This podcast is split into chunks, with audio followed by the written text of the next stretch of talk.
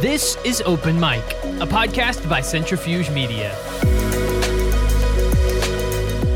Hello, everyone, and welcome to another episode of Open Mic, a Centrifuge Media podcast. I'm your host, Daniel Litwin, the voice of B2B. And folks, thanks so much for joining us on another episode of the show as we continue to uh, stoke some conversations and explore big picture topics in the live events industry and really catalog the technologies, the trends, the people, and the strategies that are going to set the industry apart moving forward.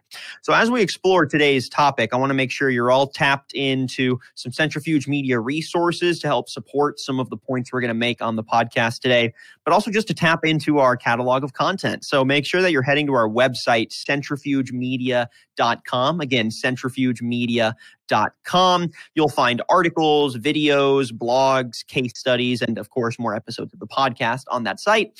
And you can also subscribe to Open Mic on Apple Podcasts and Spotify. Just hit that subscribe button, and you'll have a full catalog of previous conversations plus notifications when we drop new ones. And there's plenty to talk about, so you can definitely expect more episodes here in the future.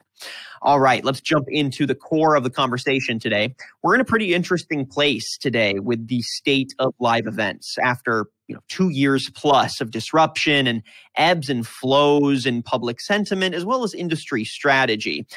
And this is an oversimplification, but communications changed overnight in spring of 2020. Virtual connections and environments became a standard of operations rather than a nice to have or just a piece of a larger puzzle, right?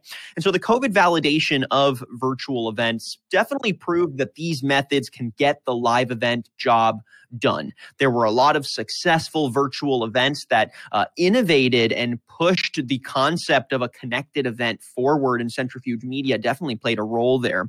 But we wanted to pose the question do virtual spaces have a place in the future of events as the long missed experience of uh, in person reestablishes itself as the norm, right?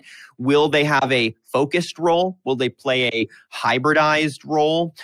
We'll have to wait and see. And we're going to answer some of those questions here on the podcast today. So, with this episode, we're going to be discussing how virtual environments uh, were utilized during COVID uh, and before COVID as well, how they effectively replaced physical environments over the last two years, and then why we think they should be incorporated in live events in the future and what specific role we see them playing. So, I'm pleased to welcome our two guests who are going to help break down this topic for us today. First up, I want to introduce Suzanne Tudman. She's a 3D event designer with Centrifuge Media. Suzanne, great to have you on. How are you doing today? Great. Thank you, Daniel. Yeah, real pleasure getting to source your perspective today. I appreciate you taking some time. And of course, we're also joined by Mr. Steve Welch. He's Director of Creative Services at Centrifuge Media. Steve, great to have you as well. How are you? Thanks, Daniel. Doing great. Thank you. Yeah, looking forward to picking your brain on this. So, thanks again, Suzanne and Steve.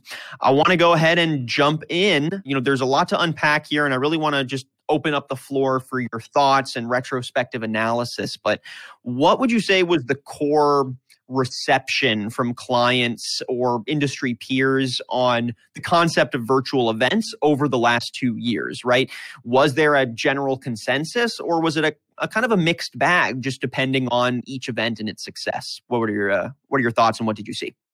Yeah, so it, was it was it's very interesting. You know, we came from a place before the pandemic where we were we were creating uh, projects that were for virtual reality or augmented reality. You know, a lot of training uh, training type programs where participants would wear you know like an Oculus headset, be immersed in a virtual world. That was really cool and it was kind of a, an added extra when you're doing live events. But now we shift to everyone's working from home everybody's remote everybody has to essentially use their browser with a very small viewer window to communicate. And so that uh, that did change things up a bit. And when we um, when, when we had to make that shift when live events were just out of the question and you know things things really kind of grinded to a halt clients were they weren't sure how long things were going to last. They weren't sure exactly how they were going to communicate. These platforms were, you know, they were they were in use, but they weren't a necessity like they are now. So there was that learning curve, and um, our company made the shift into a fully fully virtual event production uh, in about maybe April or May, so pretty quick. And our technique and our formula changed over time where now we were, you know, we were looking at instead of something like a WebEx or a Zoom, now we were looking at a like a full broadcast, what you would see every night, like watching the news. So the virtual events, uh, you know, they they they did um, they did grow over time in terms of the production value.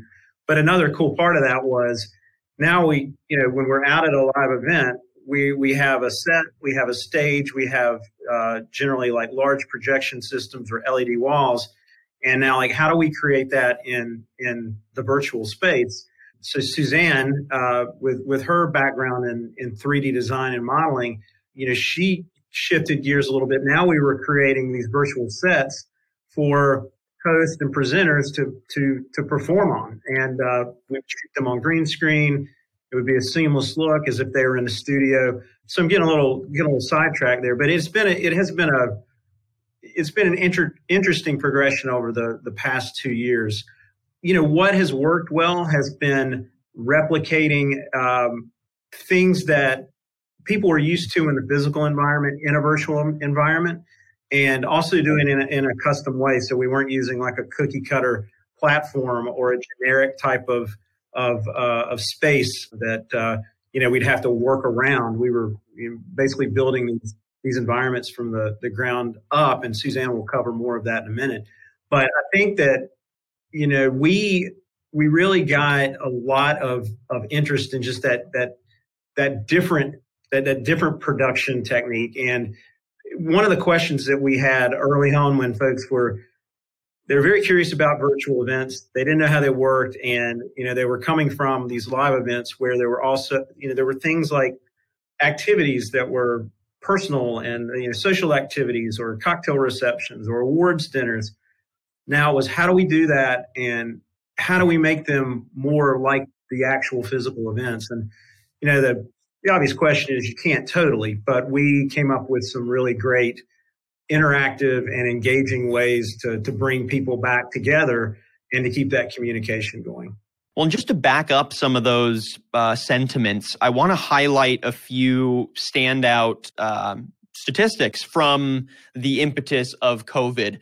So I'll go ahead and toss them up on the screen here. But uh, back when COVID hit in March of 2020, we saw B2B marketers have to make some big decisions, right? What are they going to do with all of these scheduled live events? Do we pivot or do we not?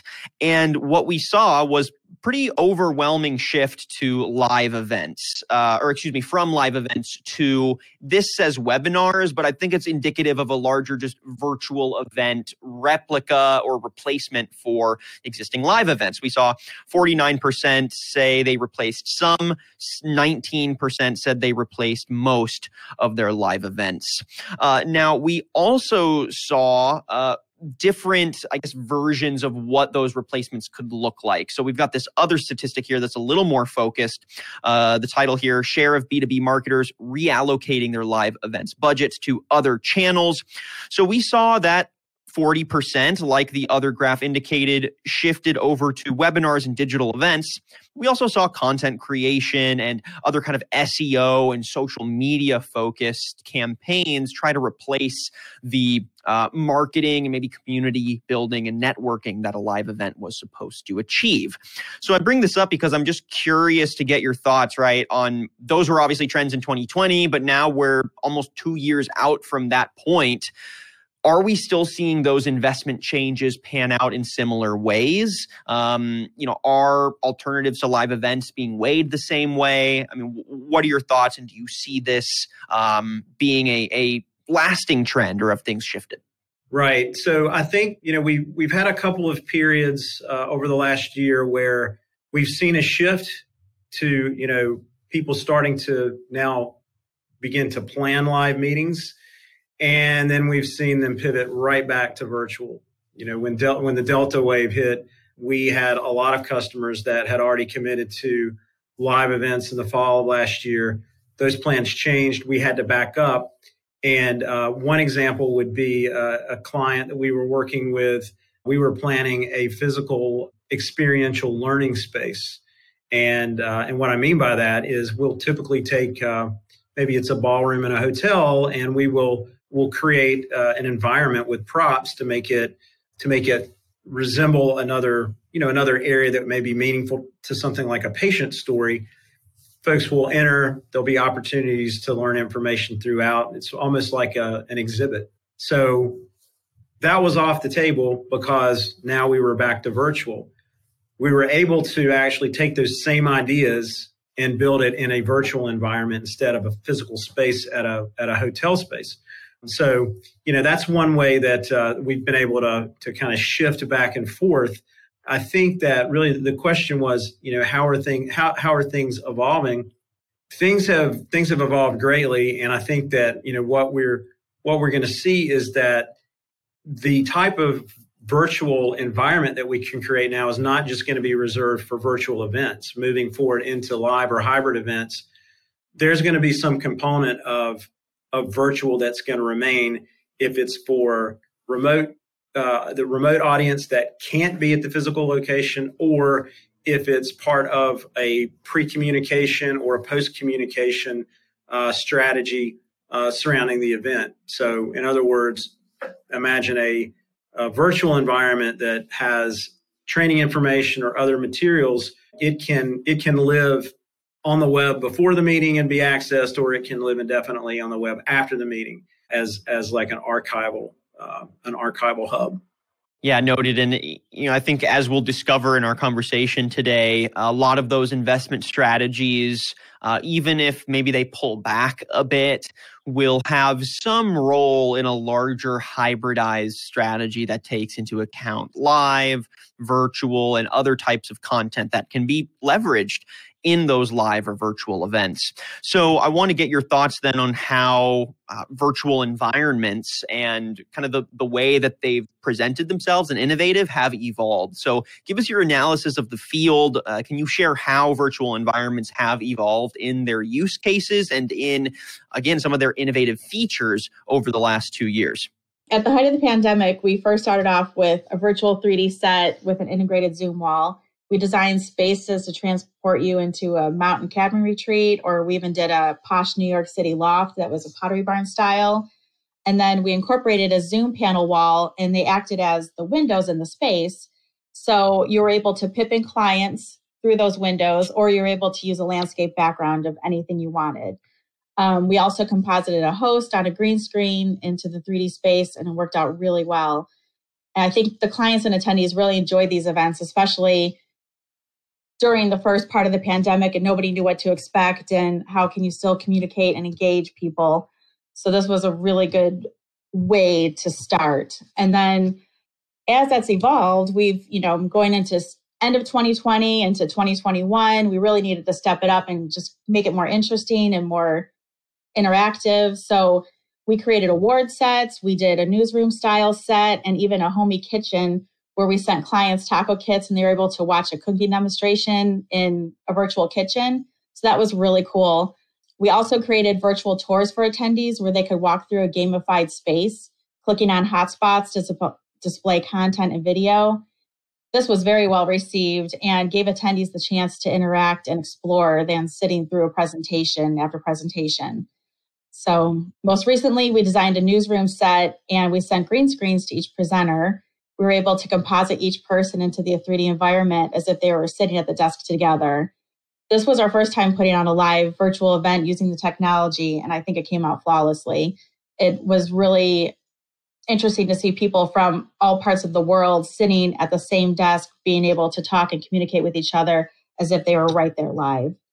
Well, then I'm curious if y'all can give us some examples then too of some standout pieces of content, or maybe more specifically of 3D or virtual event environments uh, that proved to be you know equally if not more engaging for end users over the last two years right? Just i guess give us that grounded example so we can understand how that plays out in practice and where those touch points need to be to deliver an engaging experience. Yeah so I mentioned earlier uh, the question from clients about how do we make this virtual event feel more like the the physical events from you know uh, the live days, and I think one of our one of our greatest successes with virtual has been reproducing the feel of a poster session. So if you're not if you're not inside pharma, you may not know what a poster session is. A poster session is basically uh, when it's when it's in a physical location. It's essentially um, almost like a museum exhibit. There are posters uh, all around a room. Uh, these posters are are generally uh, describing some type of scientific breakthrough or new discovery or new technique. It's written by scientists or researchers, and those researchers are generally there at the location to present about their poster and also to take questions from the folks who are going to be viewing the posters to learn information. So the folks that attend these events, they're very used to how that how that feels, how it works. Uh, going into a room, uh, it's something that they would you know they would they would recognize. We are able to replicate the exact same feel in a 360 degree panoramic virtual uh, environment. And Suzanne, I'll let you uh, talk about the details of that project. Yeah. So going into a real live conference, we were trying to create that feel into a 360 virtual space. So when you walk into the doors, you're into the hotel lobby and everything is set up exactly how it would be in real life. So you had your help desk that you could walk up, you could had you had your sign in area. We even put pastries on the table just to give like a really nice warm feel and welcome. We had a welcome video play as well and then you were able to click on these hotspots and then you were able to go inside the main warehouse room. And this is where all the poster sessions were displayed.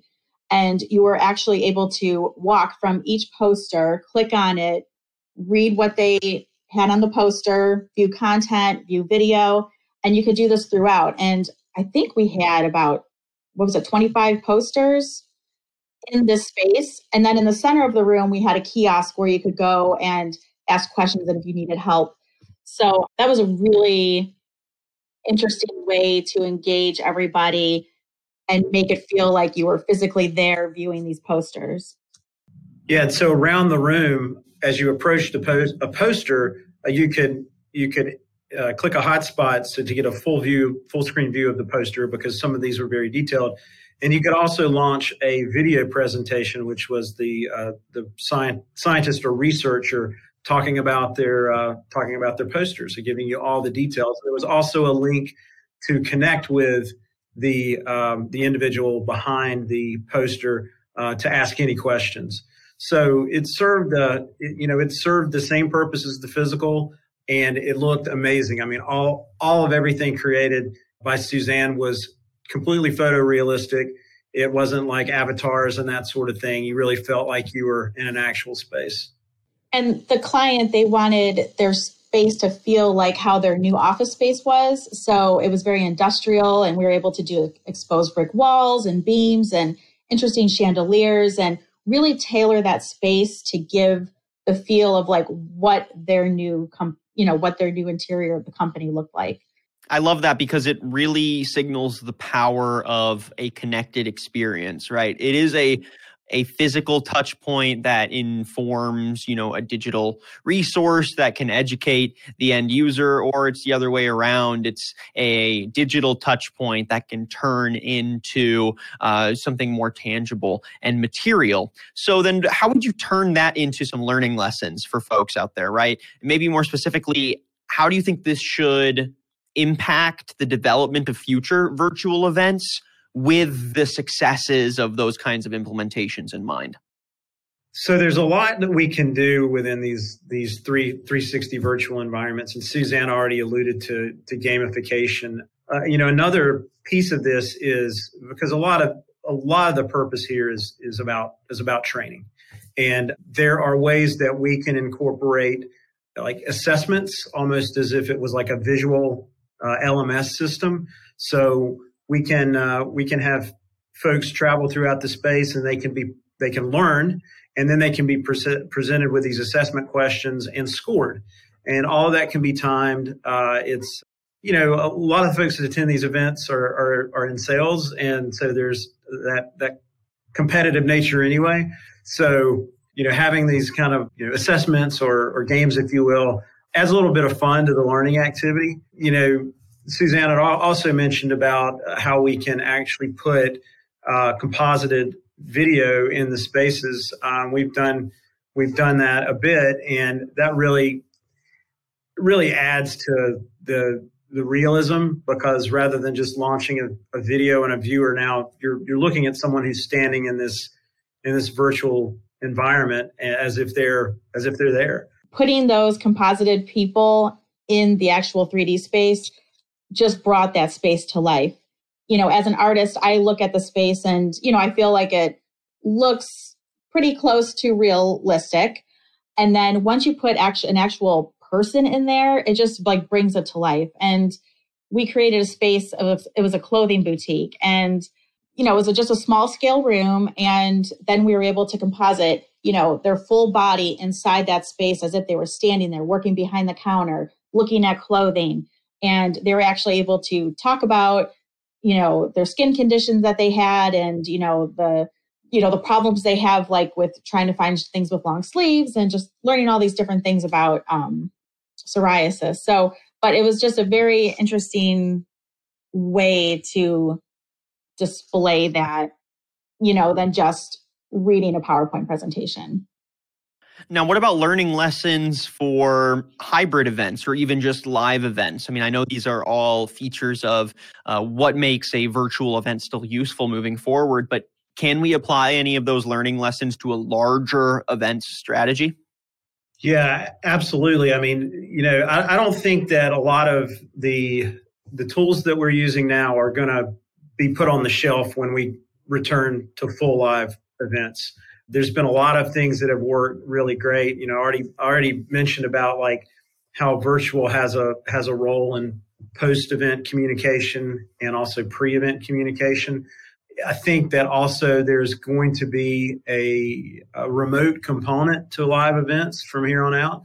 You know, in the past we've done we've done remote broadcasts for folks maybe international or executives that couldn't make the trip, and if the client wanted to make that investment, we we could make that happen. Now it's now it's just commonplace. So uh, we definitely see parts of um, parts of the virtual event formula uh, remaining as we as we uh, move back into live events and you know the things that Suzanne produces that's definitely one one thing that I believe will that will carry forward. My last question for y'all then is a future focused one. We're kind of already there, but uh, let's talk more about competitive strategies here, right? Uh, these live events are regardless if they're in person or virtual, are going to continue to be critical for companies to um, you know stake their flag in the industry to make those important industry connections and to continue to develop channels that maybe suffered a little bit during the pandemic or that uh, need some trust reestablished right so how do you see this larger hybrid event strategy or even just the virtual component being a differentiator or a competitive edge for companies moving through the next year, right? What role will they play in some of those competitive strategies?